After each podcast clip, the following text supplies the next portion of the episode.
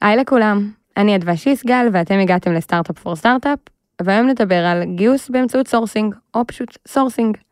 ולצורך העניין נמצאות איתי זוהר מנדלסון בן עטר, היי זוהר. היי. שאת uh, ה sourcer ית הראשונה במאנדיי וגם ה team lead של צוות ה sourcing. Uh, ודניאל וייסבלט, שאת director of global TA ו-HR דירקטור, נכון? כן. היי דניאל. היי לכולם. Uh, ואנחנו נדבר היום על איך sourcing עוזר לנו לייעל ולהפחית עלויות בתהליך הגיוס שלנו, איך מאתרים מועמדים טובים, ומה הדרך הכי טובה לפנות אליהם. שנתחיל? יאללה. Startup for startup for startup.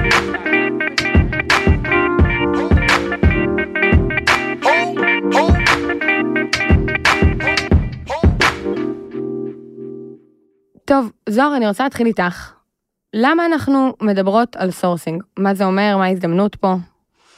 אז uh, זו שאלה די גדולה, מה זה sourcing. sourcing uh, בגדול זה תחום שנורא נורא התפתח בשנים האחרונות. העולם הזה של ה sourcing חווה ups and downs מטורפים, אני יכולה להגיד בסביב העשר שנים האחרונות, מאיפה שהתחלנו עד איפה שאנחנו היום. אה, אבל sourcing זה תפקיד שבגדול הכי קל לי להגדיר את זה כ scouter, כמו scouter ים בספורט, שמחפשים את ה talent ים, אה, ובדרך כלל אנשים מבינים את זה בצורה הכי טובה ככה. וההגדרה באמת של sourcer משתנה מחברה לחברה, בעיקר לפי הצרכים של החברה, לפי התרבות של החברה. אה, אני נורא אוהבת להגדיר sourcer כמכלול של כמה דברים. הדבר הראשון זה באמת לחפש את ה talent הכי טוב בחוץ, ה talent שהכי נכון לחברה. הדבר השני זה תורת הפנייה, איך פונים לאותו בן אדם, איך מייצרים engagement, איך עושים את זה נכון. והחלק השלישי הוא החלק הנסתר, שככה כל חברה באמת לוקחת את זה למקומות שלה. יש חברות ש sourcing גם מתעסק המון ב brand ו marketing, יש חברות שה sourcer ממש לוקח גם דברים של הגיוס. מעולה, ואנחנו גם נצלול בפרק ממש לכל אחד מהדברים האלה ברמה הפרקטית, נכון? נבין כאילו איך יוצרים קשר ואיך להבין את המועמדים לגמרי. הטובים. אבל אני רוצה לשאול לפני זה, ודניאל, את בעצם, אה, אה, לא יודעת אם גייסת את זוהר, אבל בעצם את אה, כבר היית תקופה בגיוס לפני שזוהר הצטרפה להקים את צוות ה sourcing, אה, ואני כן רוצה שנבין לפני שאנחנו מתקדמות, מתי מתחילים בכלל להביא את זה? כי דיברנו פה הרבה בפודקאסט על גיוס, באיזה שלב sourcing צריך להיכנס? sourcing, קודם כל אני רואה את זה גם מעבר למה שזוהר אמרה, אני חושבת ש sourcing הוא, הוא אסטרטגיית גיוס. הוא אחד מהאסטרטגיות גיוס שאתה מוביל, כשאתה מוביל talent acquisition, זה אחת מהאסטרטגיות שאתה הולך עליהן, וזה אחד בעצם מהאסטרטגיות שאתה בונה. עכשיו חלק מזה זה באמת גם להבין מתי האסטרטגיה הזאת נכונה להיכנס, ומתי אנחנו מספיק matured בשביל להכניס את זה, ושזה יהיה נכון לכל צוות הגיוס, כי זה לא רק לארגון, זה גם לצוות הגיוס, מתי הוא מספיק בשל בשביל להכניס את הפונקציה הזאת. עכשיו, אנחנו, כשאני גייסתי את זוהר, וכן, אני, אני גייסתי אותה עוד שהיינו ב-R&D, אז כשאני גייסתי את זוהר, הרגשנו ב-R&D שעשינו, זאת אומרת, איזשהו scale, כבר עברנו איזה שני scale ים שהם מסיביים, שהם גדולים, והרגשנו, תמיד אנחנו כ-monday מאוד מכוונים לגיוס שהוא מאוד, שהוא מאוד מדויק, שהוא מאוד פרואקטיבי, דרך אגב, שהוא לא רק מה-channelים הפסיביים, שמה שאתה מקבל, אתה רוצה לשלוט במה אתה מקבל. אתה רוצה לשלוט ב-top of the funnel שלך. הדבר והאסטרטגיה הכי חזקה לזה, זה סורסינג. זה בעצם התחום שהם לוקחים, ולוקחים עליו אחריות, על top of the funnel, על ה-talent density בתוך ה-funnelים וכדומה, ואנחנו גם נצלול על זה ונדבר על היעדים שבאים עם זה, אבל זה חלק מזה. אז בעצם הרגשנו שעשינו איזה שהם שני סקיילים שהם גדולים, שהם מסיביים, הרגשנו שעכשיו זה הזמן שלנו לדייק את מה שאנחנו צריכים. יש, איך שאני רואה הרבה פעמים גיוס, יש בעצם גיוס שהוא יותר מסיבי, זאת אומרת מבחינת מסות שצריך הרבה מאותו סוג, ויש גם את הנישה שאתה מסתכל א' כל הפוזיציות שהן מאוד יוניקיות של מה שאתה מחפש, וגם מה, איפה נמצאים למפות, איפה נמצאים האנשים והפונקציות שאתה צריך, שיביאו אותך ל-next level שלך, שיביאו אותך לאיפה שאתה צריך להיות לעוד שנה, אבל עם האנשים הנכונים. ואני אזכיר, שדרך אגב גיוס טוב הוא שווה כמו שלושה אנשים שאתה תגייס. כשאתה מביא מישהו שאתה כיוונת אליו גם, שאתה יודע שיש לו value גם מבחוץ, שהוא יביא לך והוא יקדם אותך מבחינת זמן, 10x, דרך אסטרטגיית גיוס, הבאת את החברה למקום שהיא צריכה להיות בו, הרבה יותר מהר. אבל תגידי, למה, אז אם ככה, למה לא להתחיל סורסינג הרבה יותר מוקדם? למה שזה לא יהיה שם מהיום של ההתחלה? האם זה משהו שהגיוס עשה עד אותה נקודה? אז בהתחלה בעצם גיוס, הוא עושה את זה חלק מגיוס וגם עד היום דרך אגב, כי הלוואי שהסורסינג היה יכול לתפוס את כל המשרות שאנחנו עובדים עליו, אבל זה לא scaleים שהם ריאליים לעשות בסורסינג. אז, אז בעצם כן, הגיוס, אה, כל מגייסת גם היום עושה סורסינג, זה חלק מעבודת הגיוס, אבל סורסינג זו התמחות. וזה נושא וזה דומיין שלם לגמרי שיש בו את התורה שלו, את המטרות שלו. אה, זה, זה ממש התמחות מסוימת בגיוס, כמו שזה אסטרטגיית גיוס, זה התמחות גיוסית. אז עד אז המגייסות היו עושות סורסינג, וזה משהו שהיינו עושים, כי חשוב לנו להגיע ללידים מסוימים ולמפות את השוק ולדעת שאנחנו נוגעים בהם. אבל סורסינג מגיע כ... כשאתה בעצם בשל, החברה גם צריכה להבין את הפונקציות שהיא צריכה. לפעמים זה בגרות של חברה. לא כל חברה ישר בהתחלה יודעת שהיא תצטרך בתפקיד הזה X או בתפקיד הזה Y, ועם skills מסוימים שיתאימו לאותו דומיין.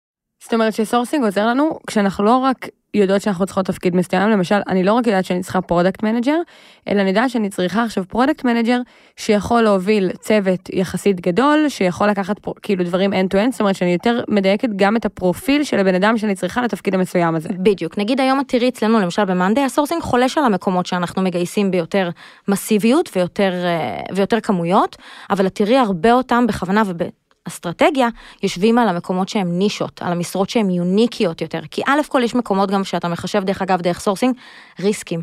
יש מקומות שאת תראי את הסורסינג עובד על משרות שהן לא בהכרח יוניקיות, אבל כי באותו דומיין כרגע, risk של גיוס לא נכון, הוא בעייתי לנו לקחת אותו כרגע. ולכן הסורסינג ייכנס, כי אין מה לעשות בסורסינג שאתה מכוון, שאתה מדייק, שאתה פרואקטיבי, הסיכון בתהליך יורד. תכף גם זוהר תסביר, אתה עושה background check על משרות מסוימות וכדומה, זה יכולת אסטרטגית של גיוס להוריד ריסקים. עכשיו, אה, דיברת כן על אה, בגרות של חברה, מה, אה, יש איזה סממנים שאני יכולה לחפש להגיד, עכשיו הגעתי לנקודה הזאת? כאילו, מה, זה דברים שמתחילים ליפול בין הכיסאות, או איך אני יודעת שעכשיו הגיע הזמן? אני חושבת ש... קודם כל, כמו שאמרנו, שהמגייסות עושות את זה והן מספיקות לעשות את זה, אבל זה התמחות ואסטרטגיה שלמה. אני חושבת שברגע שאתה כן מתחיל גם, מתחילים לצוף הפוזיציות היוניקיות. שאתה מבין שאתה צריך המון effort על משרה מסוימת, כי לצורך העניין אם מגייסת יושב על משרה שהיא מאוד יוניקית. מה, תני לי דוגמה למשרה יוניקית. למשל, אנחנו ב-monday מחפשים עכשיו Head of Quality, אבל איך ש-Quality נראה אצלנו זה מאוד יוניקי, כי אין לנו מחלקת QA. זה משהו מאוד יוניקי שאנחנו מחפשים.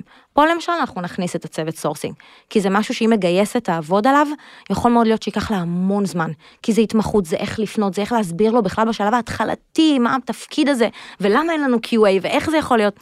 אז את תראי אותם נכנסים בהמון מקומות יוניקי, אני חושבת שכשארגון מבין שהוא מתחיל לפתח את המקומות האלה, אז זה לדעתי שלב אחד. שלב שני זה גם עבודה של בכירים. גיוס בכירים, הסורסינג נמצא שם. כל פעם שאנחנו מגייסים בכירים, את תראי את זוהר ואת הצוות שלה, וזוהר בעצמה לוקחת את המושכות, והיא לוקחת את כל ה-top of the funnel שם. אז אותו דבר זה גם שאתה מתחיל לחפש משרות שהן בכירות וגיוסים שהם בכירים, כי גם גיוס בכירים, דרך אגב, זה התמחות בפני עצמו. אבל שם גם החלק של הסורסינג הוא מאוד משמעותי ומסיבי. אז אני חושבת שגם משרות יוניקיות, גם כשאתה מתחיל לגייס את המשרות הבכירות, גם כשאתה מרגיש שאתה רוצה להעלות את כל ה-talent density. למשל, ב-R&D רצינו להעלות את רמת ה-seniority, כאסטרטגיה, כ-R&D, רצינו להעלות את רמת ה-seniority. גיוס, סורסינג, senior. יותר קשה להגיע ל-seniorים הטובים, איפה שאנחנו רוצים לדעת קודם כל איפה הם למפות, זוהר תסביר על התהליך, אבל כשאנחנו רוצים להעלות את רמת ה-seniority, זה אומר שאתה צריך דיוק בגיוס. וגם יכול להיות שהם פשוט פחות מגיעים אלינו. נכון? מעולה, ו- ונגיד אבל בכל זאת שאת הפרקטיקות זוהר שאנחנו נעלה פה היום ושאת תספרי לנו ככה את uh, סודות המקצוע, הן רלוונטיות גם לחברות שכבר יש להן את הפונקציה הזאת של סורסינג, אבל גם לבאמת חברות בשלבים הרבה יותר קטנים, סטארט-אפים, שמי שעושה את זה זה הגיוס, ואולי אפילו יש רק, רק מגייס או מגייסת אחת, ואפשר יהיה להשתמש בפרקטיקות האלה כדי להבין, או פשוט כדי לעשות את זה יותר טוב גם אצלכם, גם אם זה לא פונקציה שלמה עדיין. נכון, אני גם רציתי באמת אה, ככה להוסיף לדברים שדניאל אמרה, שאני תמיד לוקחת איתי שמגייס טוב, יודע לעשות סורסינג, ו-sourcer טוב גם יודע לעשות דברים של גיוס. וה-end-to-endיות אה, הזאת היא נורא נורא חשובה, כי זה נותן לנו את המראה הזאת של באמת ה-360 מעלות, להבין לעומק מה התפקיד, להבין את השלבים בתהליך של הגיוס, זאת אומרת, זה שאתה עושה סורסינג ומחפש את ה-talent, האם זה באמת מספיק כדי להבין מה החברה צריכה, מה החברה צריכה בתהליכי גיוס שלה, להיות מעורבים גם מול המנהל המגייס, מול המגייסים, זאת אומרת, העבודה של ה-sourcer לא נגמרת רק בחיפוש ה-talent, היא בעצם סוג של רק מתחילה. כן, ואולי זה מובן מאליו, אבל כן נגיד בכל זאת, שהעבודה שלכם היא משותפת. זה לא שני גופים נפרדים, זה לא שדניאל עובדת על אה, משרות מסוימות ואת עובדת על משרות מסוימות ואתם לא נפגשים, לא, זה הכל מסונכן ויש אה, חיבורים בעבודה שלכם, נכון? בדיוק, בדיוק. מעולה. אז אני באמת, אה, לפני שנצלול לכל אחד מהשלבים, זוהר, אני רוצה שתסביר לי בצורה מאוד היי-לבלי, מה זה אומר בפועל? מה התפקיד שלכם, איך הוא נראה, מה הפאנל, מהרגע שהם מבינים שיש משרה ועד הרגע שאתן מגיעות למועמד רלוונטי. אז קודם כל, זה קצת מתחבר לשאלה הראשונה בעצם של מה זה להיות סורסר. מהמם. אז אני כבר אגיד שמה זה אומר להיות סורסר במאנדיי, לאו דווקא, אם יש עוד סורסרים ששומעים אותנו עכשיו, לאו דווקא אומר שהעבודה היא אחד לאחד כמו סורסרים בעוד אה, חברות. אה, אנחנו קודם כל מתחילים באמת, כמו שדניאל אמרה, מהאסטרטגיה.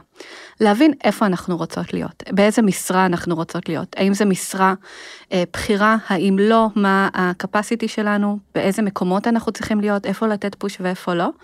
ומכאן מתחיל קודם כל market research, מאוד חשוב לנו כחלק מה sourcing שלנו, להיות ממש market expert, להבין את השוק, להבין את התפקידים, להבין את החברות שמהן התפקידים שאנחנו מחפשים מגיעים, אה, לעשות סוג של מישמש בין הרצון של המנהל המגייס לרצון של הגיוס או התהליך, לבין גם ההבנה שלנו על השוק. אה, וכשאנחנו עושים את המישמש הזה, אנחנו בדרך כלל מביאים, מבינים מי המועמד הפוטנציאלי, מי המועמד האידיאלי או המועמדת, ומכאן בעצם אנחנו יוצאות לדרך, שהמרקט ריסרצ' מתחיל קודם כל בסושיאל מדיה.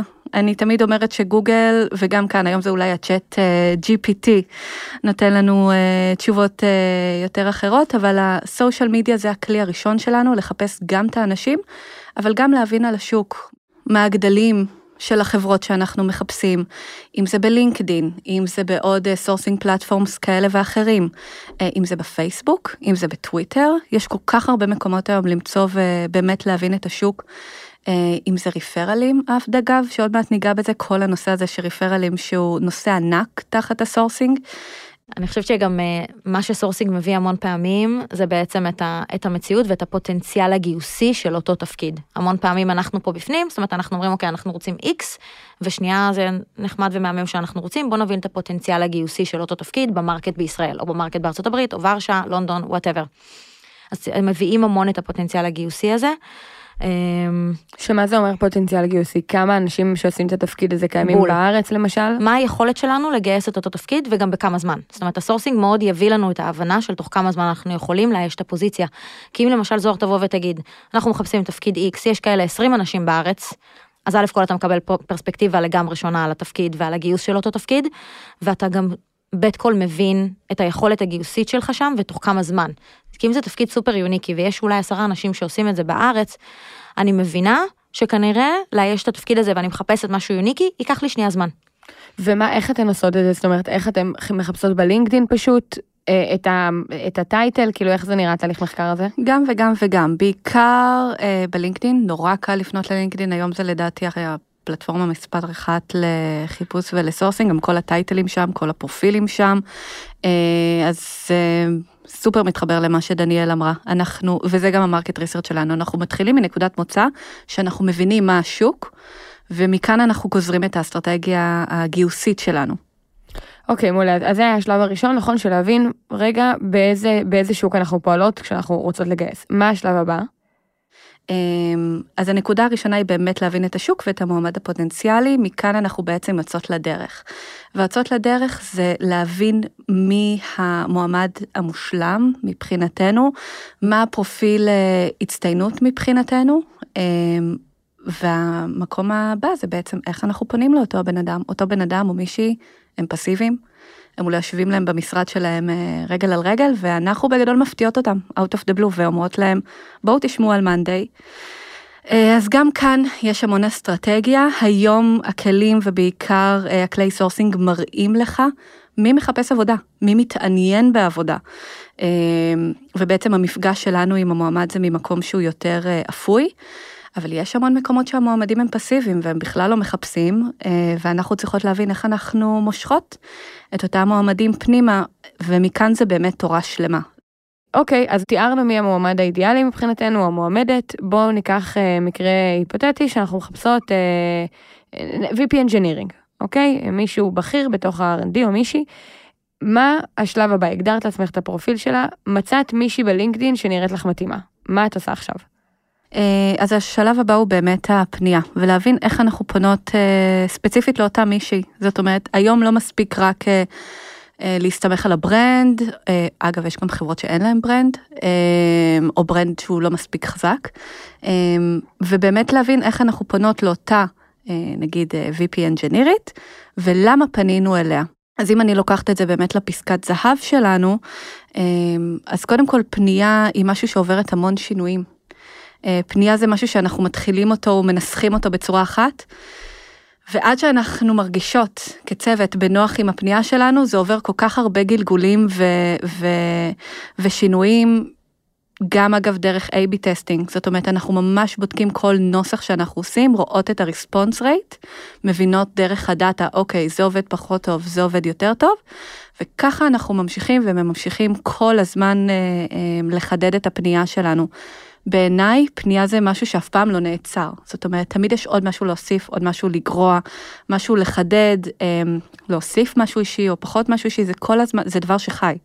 וזה דבר שכל הזמן משתנה, אה, ואם אני לוקחת אותנו בחזרה שנייה לאיך אנחנו פותחים בצורה אידיאלית בעיניי את הפנייה, אה, אז זה באמת קודם כל לעשות איזשהו אייסברייקר אחר, זאת אומרת, יש המון סורסרים ומגייסים שמתחילים משמי הוא וזה הטייטל שלי ואני ממאנדיי, ואני חושבת שאם אנחנו מסתמכים על זה הדבר הראשון שאותו בן אדם יראה.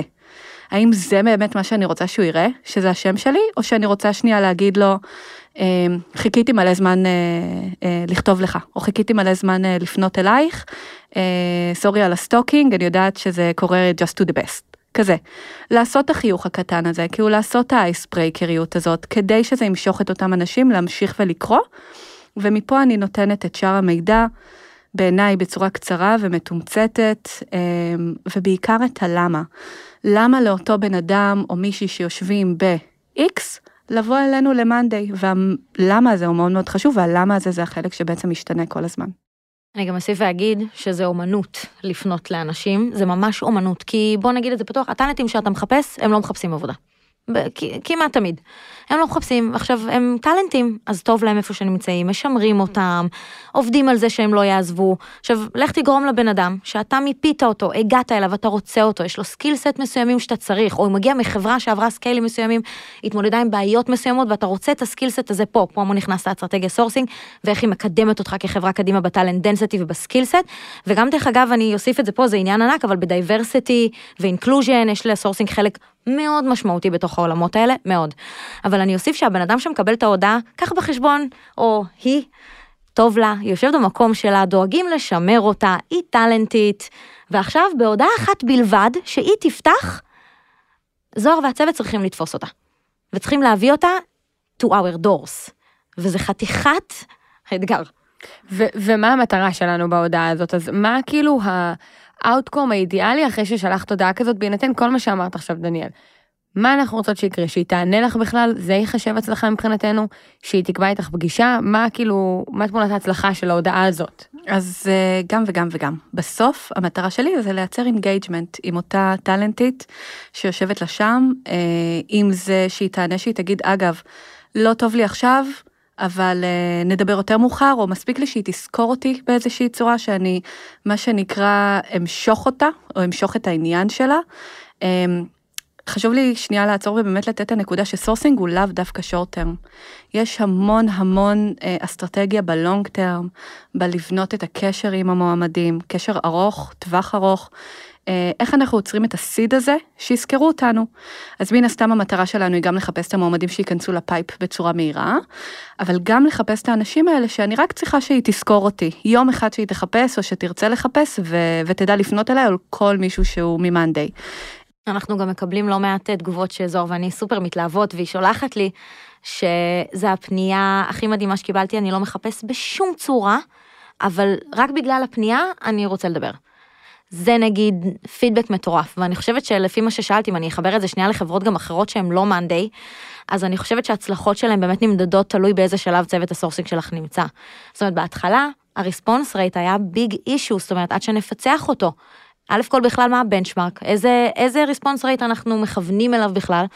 הרבה פעמים אתה מכוון לאיזשהו יעד מסוים ואתה מפרק אותו ל milestones־ים קטנים בתוך ה sourcing, אבל ה sourcing עובד באמת בכמה טווחים של אסטרטגיות שונות בזמן, בגלל זה הוא גם עובד על brand ועל channelים פסיביים שימשכו talentים בצורה שהיא לא מצריכה מאיתנו את הסורסרית שתשב ותכתוב את הפניות, וגם אה, מאמצים שהם יותר short termים, כולל הצוות של זוהר גם מתעסק ב meetupים, בכל העניינים של ה brand שיביאו לנו בעתיד את הפירות של בעצם עבודה שהיא יותר פסיבית ומגיעה גם אלינו. עכשיו לחברות שהן לא מאנדיי, הייתי אומרת קודם כל לתקל את הפנייה. הפנייה היא גם מה שהמועמד יזכור, אתה מייצג את החברה שאתה, שאתה נמצא בה. אז לזכור את זה, שיש לזה המון משמעות, כי כשאתה, פעם אחת אתה מפספס, הבן אדם הזה כבר, סביר להניח שהוא לא יחזור אליך. אז, אז גם נגיד שאולי אה, באמת אנחנו נצרף לפרק הזה, בתיאור של הפרק, אה, איזשהו לינק ל, למין פנייה שנכתוב בשבילכם שתוכלו להשתמש בה, אה, או לקחת ממנה השראה. מה, כן דניאל הזכרת benchmark של response rate, נכון? אז מה בערך ה benchmarkים, מה אנחנו מצפים לראות מתוך כמה הודעות? ו, וגם עוד שאלה שעולה לי, ואולי נענה על שניהם ביחד, זה מה, כמה מטורגט זה sourcing, כאילו, האם את פונה בבת אחת לעשרה פרופילים שנראים לך מתאימים, או שאת קודם כל מחפשת אחת, עושה איתה תהליך, ואז עוברת לשנייה?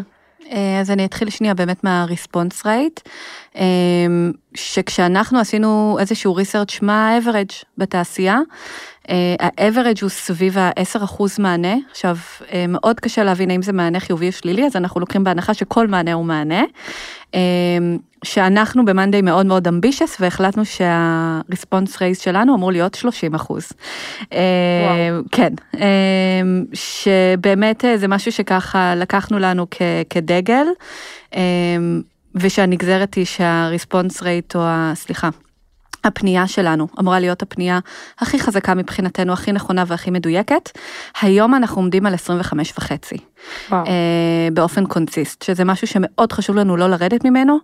שוב, כי זה ה brand שלנו, כמו שדניאל אמרה, מאנדיי פונה אל אותו בן אדם, אה, ואנחנו מייצגים את מאנדיי, אנחנו סוג של השומר סף, או האיש שפותח את הדלת, או קצת את התיאבון והסקרנות למאנדיי, אני חושבת שזה גם אה, מעל הכל ככלי, נורא חשוב לזכור שזה תלוי באיזה תפקיד זה. זאת אומרת, יש תפקידים שאפשר גם, ונורא קל לפנות ל-20 איש, 30 איש, 40 איש, שוב, נורא חשוב לזכור מעל הכל, איך אתה עדיין פונה ל-100 איש ושזה בצורה נורא אישית. כן, זה לא איזה קופי פייסט כזה, נכון? כי גם, בואו, כאילו, אני מציעה גם, נעשה איזה תרגיל מחשבתי, כל מי שמאזין לפרק, אנחנו יודעים לזהות הודעה שהיא קופי פייסט. נכון. וכאילו זה מאוד ברור נהיה. נכון. אז אני אומרת שבאיזשהו מקום זה די ה-common sense של אותה סורסרית, זה גם וגם. יש משרות שיהיה יותר קל להשתמש באיזשהו template ולנסח אולי קצת אחרת, יש templateים שהם נורא נורא נראים אישיים, וזה גם בסדר, זה בסדר גם להשתמש ב template שהוא נורא חזק ולשלוח אותו למסות גדולות.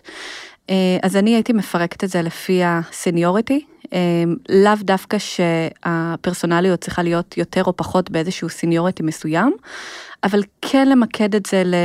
אמ, ואגב, אפשר, כמו שאמרת, לעשות שנייה תרגיל, אם אנחנו מחפשות אה, משרה שקיימת המון בשוק, אז נמצא הרבה אנשים ויהיה לנו קל לפנות, ואם אנחנו מחפשים עכשיו Chief אה, of Staff לתפקיד מאוד מאוד ספציפי, אז יהיה לנו יותר קשה למצוא, המספר של האנשים יהיה יותר מצומצם, וגם הפנייה כנראה תהיה הרבה יותר ממוקדת לאותו אה, בן אדם.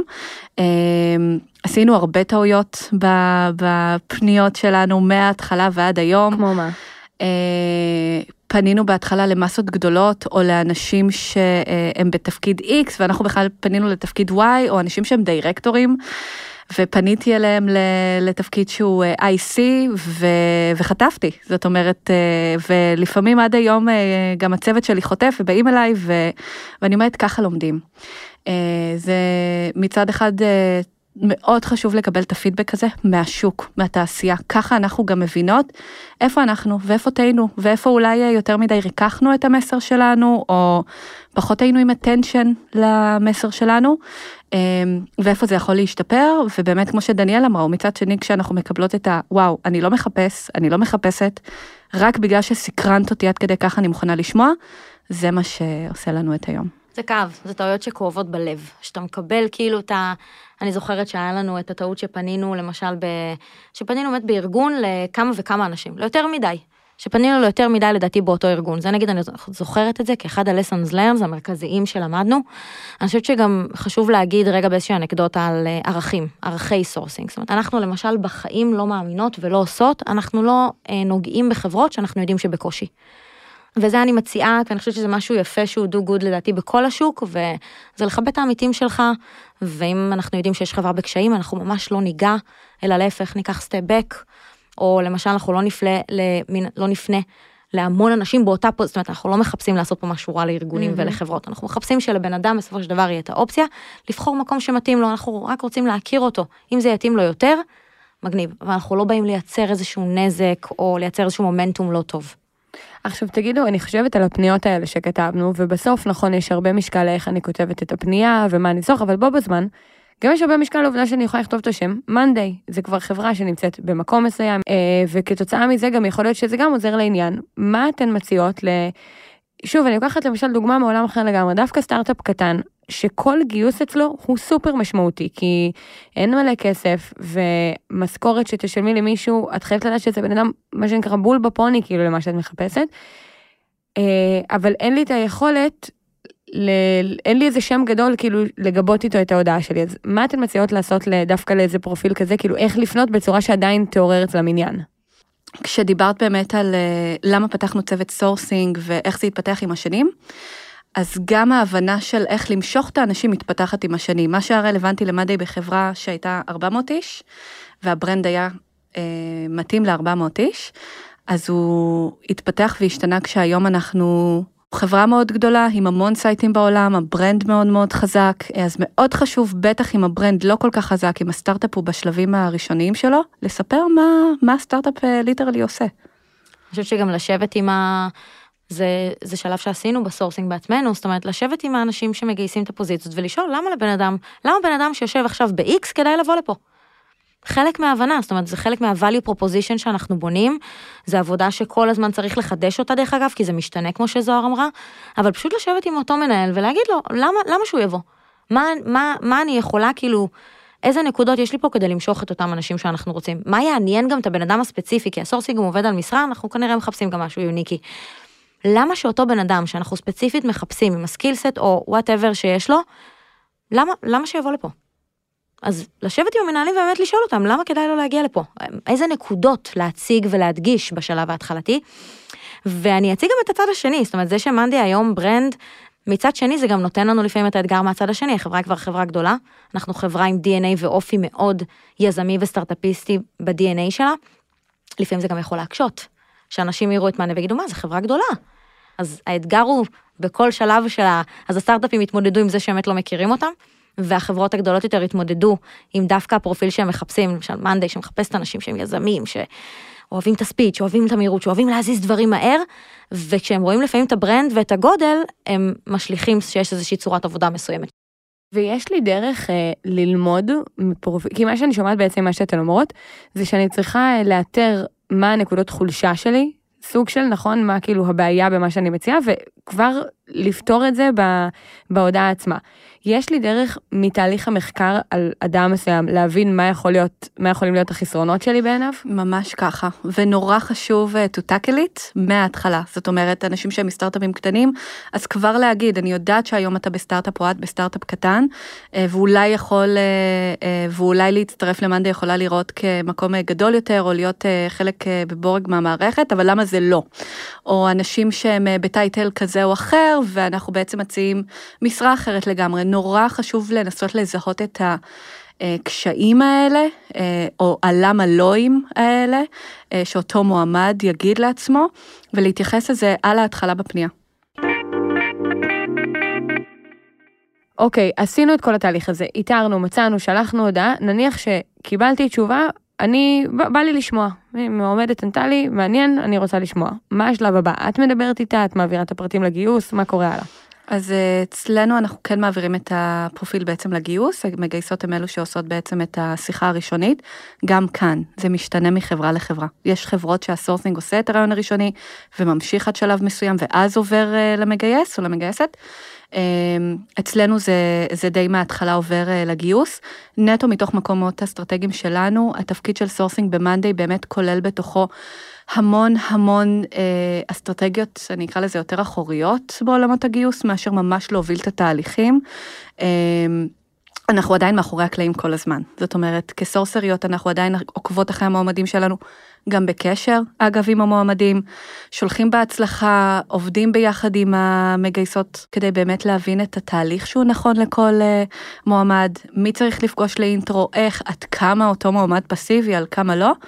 זאת אומרת, את ממש עושה איזשהו בריף למגייסת, תקשיבי, זאת המועמדת, זו הסיבה שפניתי אליה בכלל, כזה מין? לגמרי, לגמרי בריף, אבל גם מאחורי הקלעים ובקשר מסוים, עד כמה שניתן עם המועמד. מן הסתם לא overlapping עם המגייסת, כי גם את כל המידע על התהליכים, וזה גם העברת מקל שאנחנו עושים עם הגיוס. זה כבר התמחות של הגיוס. בדיוק. עובר לסוג ההתמחות שלהם.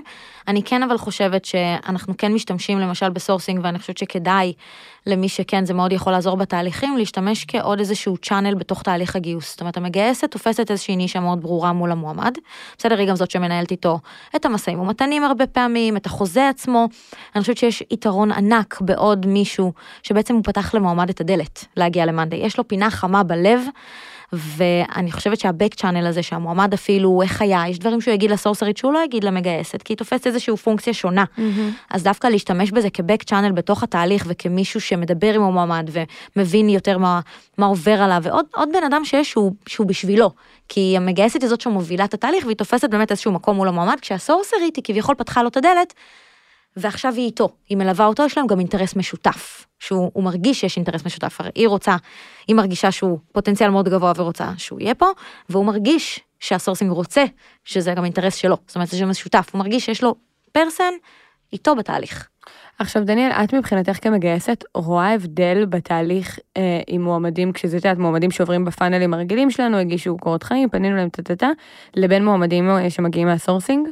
חד משמעית. אה, ברמת היעילות ב-funnel, ברמת היעילות של עבודת הגיוס, רואים מספרים וניתוחי דאטה שונים לגמרי. זה mind blowing, אני חייבת להגיד. ברמת ה-efficiency של זמן מגייסות, את ממש רואה, אנחנו הרי מודדים ממש כל שלב ושלב ב-funnel, אה, כל מעבר בעצם בין ה-funnelים, כל ה-efficiency שלנו מאוד מאוד מדיד. ממש רואים הבדלים בין מועמדים שמגיעים מ-channelים של חברות השמה, אה, עמוד קריירה שלנו, כל ה-channelים האחרים, לבין האחוז רלוונטיות, אנחנו מודדים את האחוז רלוונטיות.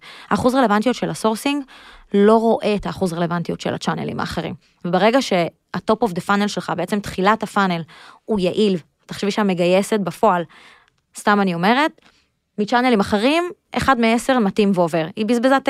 זאת אומרת, זמן על תשע קורות חיים, נכון? שהם לא רלוונטיים. שכשה-sourcing זה בום. אחד קולע, אחד קולע. זאת אומרת, ייעלתי את הזמן של המגייסת בהמון המון זמן, וניקינו לה המון רעש לבן שיש לה מסביב. ומעבר לזה של-sourcing, דרך אגב, יש יעדים, יש יעדי אחוז רלוונטיות שונים. מה-channelים האחרים שזה חברות השמה, עמוד קריירה, meetupים, brand activities וכדומה. הם נמדדים בצורה שונה, היעדים שלהם הם שונים, כי המטרה, אחת המטרות של צוות ה-sourcing, מעבר כמובן להעלות את ה-talent density של החברה ואסטרטגיית גיוס, זה לעזור לנו לייעל את כל זמן הגיוס. כי ברגע שאתה, איפה הרבה פעמים הייעול נמצא בגיוס? ב-top of the funnel. בכמות הקורות חיים, בסינון שהן עוברות על קורות חיים שהם לא רלוונטיים, ואז גם תחשבי שאם יש להם גם ספק והן לא רוצות, הן מעבירות לראיונות טלפונית. תחשבי כמה ראיונות טלפונים הן עושות שהן יכולות לבזבז את הזמן, וכמה בעצם שלבים הם מעבירים כשהם לא רלוונטיים, ואז בעצם אתה יודע, אותו מגייס. הוא רואה מ-sourcing, האחוז יעילות יותר גבוה, הם גם, זה חלק מהיעדים שלהם, כמו שאמרתי, ואחוז רלוונטיות, את רואה אותו גם מתמיד לאורך ה-pipe. אז אנחנו ממש שנייה נדבר אה, על איך מודדים את זה, אבל אני כן רוצה לנועץ את הדברים האלה שאמרת עכשיו, דניאל, כי בסוף זוהר את הצטרפת לפני שלוש וחצי שנים אמרנו נכון אבל sourcing אני חושבת בתקופה הנוכחית נהיה אפילו עוד יותר משמעותי כי אנחנו מדברים בתקופה שיש פחות כסף בשוק השוק נמצא במצב מסוים יעילות נהייתה קצת אה, נכון שם המשחק. בכל מחלקה אנחנו מנסים לחשוב איך אה, לעשות את זה במיוחד אה, שיש הרבה חברות שלצערנו נאלצו לקצץ בגיוס. בגלל שמגייסים פחות משרות אז כל משרה שמגייסים צריכה להיות יותר בול אז אני חושבת שהעניין הזה של של היעילות גם הכספית בסוף כאילו החיסכון בכסף שה-sourcing מאפשר הוא במיוחד בתקופה הזאת אקסטרה חשוב. חד משמעית. אני אגיד ואוסיף שאני וזוהר יושבות על דאטה ואנחנו מצליבות את ההוצאות של צוות ה-sourcing אל מול ההוצאות של חברות אה, ההשמה וה-headhunterים שאנחנו עובדים איתם. אה, אנחנו בוחרות ברמה אסטרטגית על איזה משרות גם בהתאם להוצאות שאנחנו רוצים ולתקציב שאנחנו רוצים לעמוד בו, אנחנו בוחרים גם את המשרות שהם יושבים עליהם או לא יושבים עליהם. אה, גם דרך אגב ברמת ניהול סיכונים. יש משרות נגיד בחירות שטעות גיוס שם היא עולה הרבה ואני לא מתכוונת אפילו על כסף הטעות הזאת עולה לארגון זה הרבה אנשים שמושפעים מאותה טעות.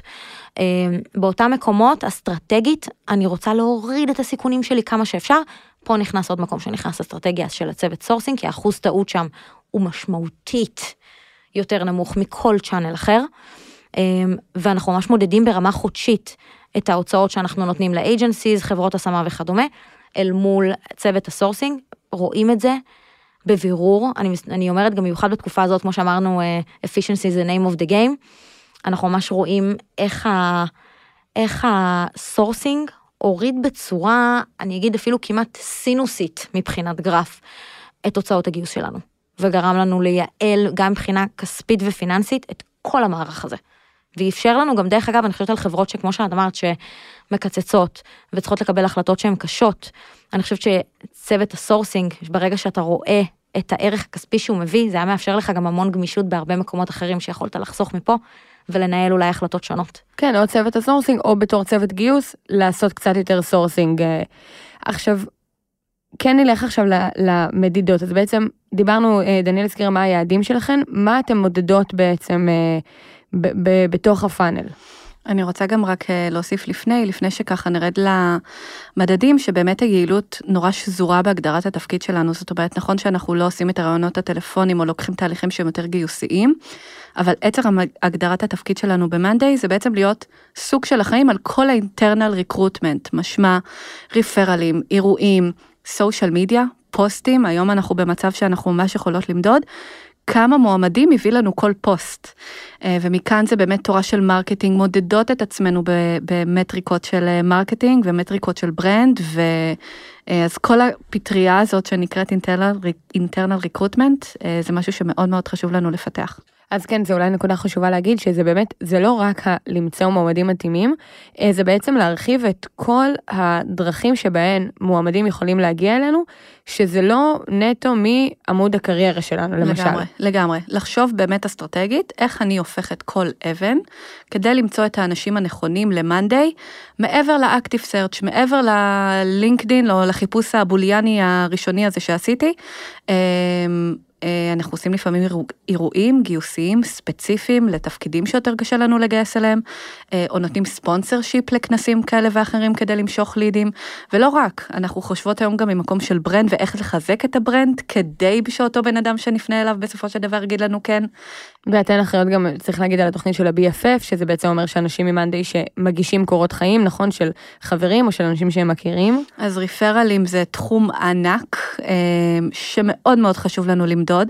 חלק מההצלחות שלנו כסורסריות, וזה גם מתקשר לחלק מהמדדים, זה לראות שאחוז הריפרלים, אחוז ה offer של ריפרלים, אחוז ה hiring של ריפרלים, עולה, והנגזרת של זה זה הדברים שאנחנו עושים ב sourcing. אירועים אה, של ריפרלים שהם ספציפיים, אה, איך אנחנו גורמות לאנשים אה, שריפרלים זה משהו שצריך להיות בתודעה כל הזמן, החבר מביא חבר, אה, ובאמת אה, להשקיע בזה עד כמה שאפשר. מעולה, אז אני מחזירה אותנו למדדים, אז מה בעצם, מה המטריקות שאתן עובדות איתן? אמ, אנחנו באמת מודדות כל שלב בתהליך. אם שנייה נגענו בריספונס רייט, שזה ההתחלה של ההתחלות, להבין בכלל לכמה ענו לנו.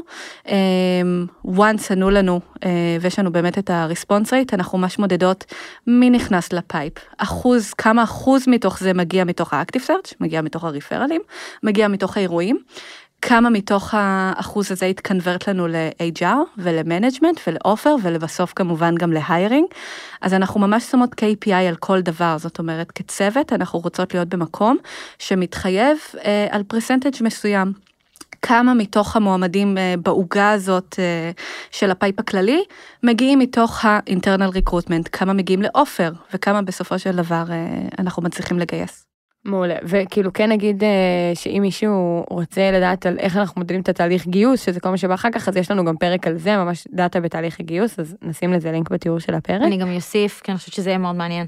אמ, חלק, כמו שזוהר אמרה, אנחנו מודדים הכל, וחלק מזה אנחנו גם מודדים, אנחנו גם מודדים את ה-quality of hire, זאת אומרת של אנשים שנכנסו לפה, אמ, ובעצם אנחנו ממש גם מנתחים את ה-quality of hire של ה sourcing. quality of hire, אני אומרת, זה בעצם בן אדם שנכנס לארגון לאחר שלושה חודשים, אנחנו רוצים להבין אם היינו מגייסים אותו שוב, knowing what we know, והאם התהליך גיוס שיקף את מה שאנחנו רואים במציאות. זה מדדי בריאות שלנו גם, ודרך אגב אנחנו ממש מפלחים, ואני מפלחת את הדאטה וממש רואה את השוני בין ה-quality of hire של בין אנשים שמגיעים מתוך sourcing לבין אנשים שלא.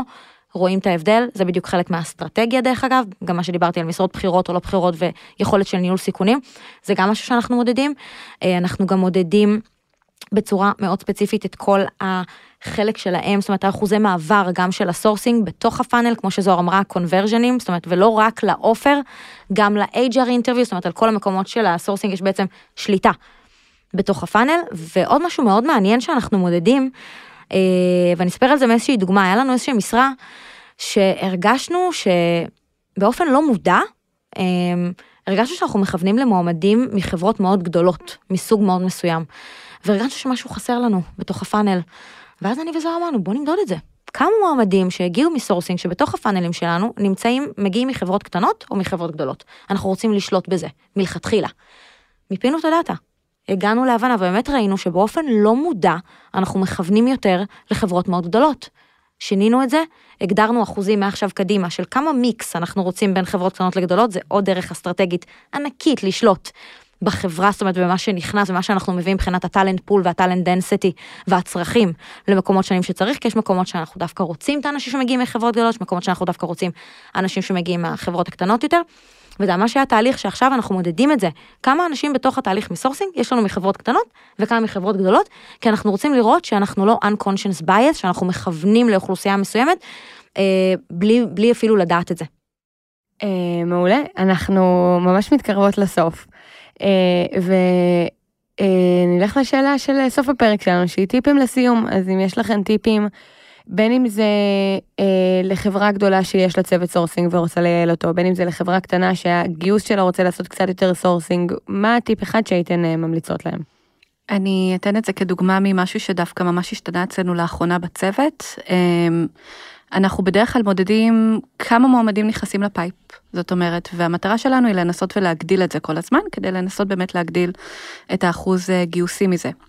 אז שמנו בהתחלה יעד של 10 סתם, ואז הגדלנו ל-20 ול-30 ול-40, ופתאום שמנו לב אבל שה-conversion rate אה, נשאר אותו הדבר, או בעצם למה כשהצלחנו להכניס 100 מועמדים, לא הצלחנו גם לגייס 60 מתוכם, וזה עדיין נשאר על אותם המספרים שהם יחסית קטנים.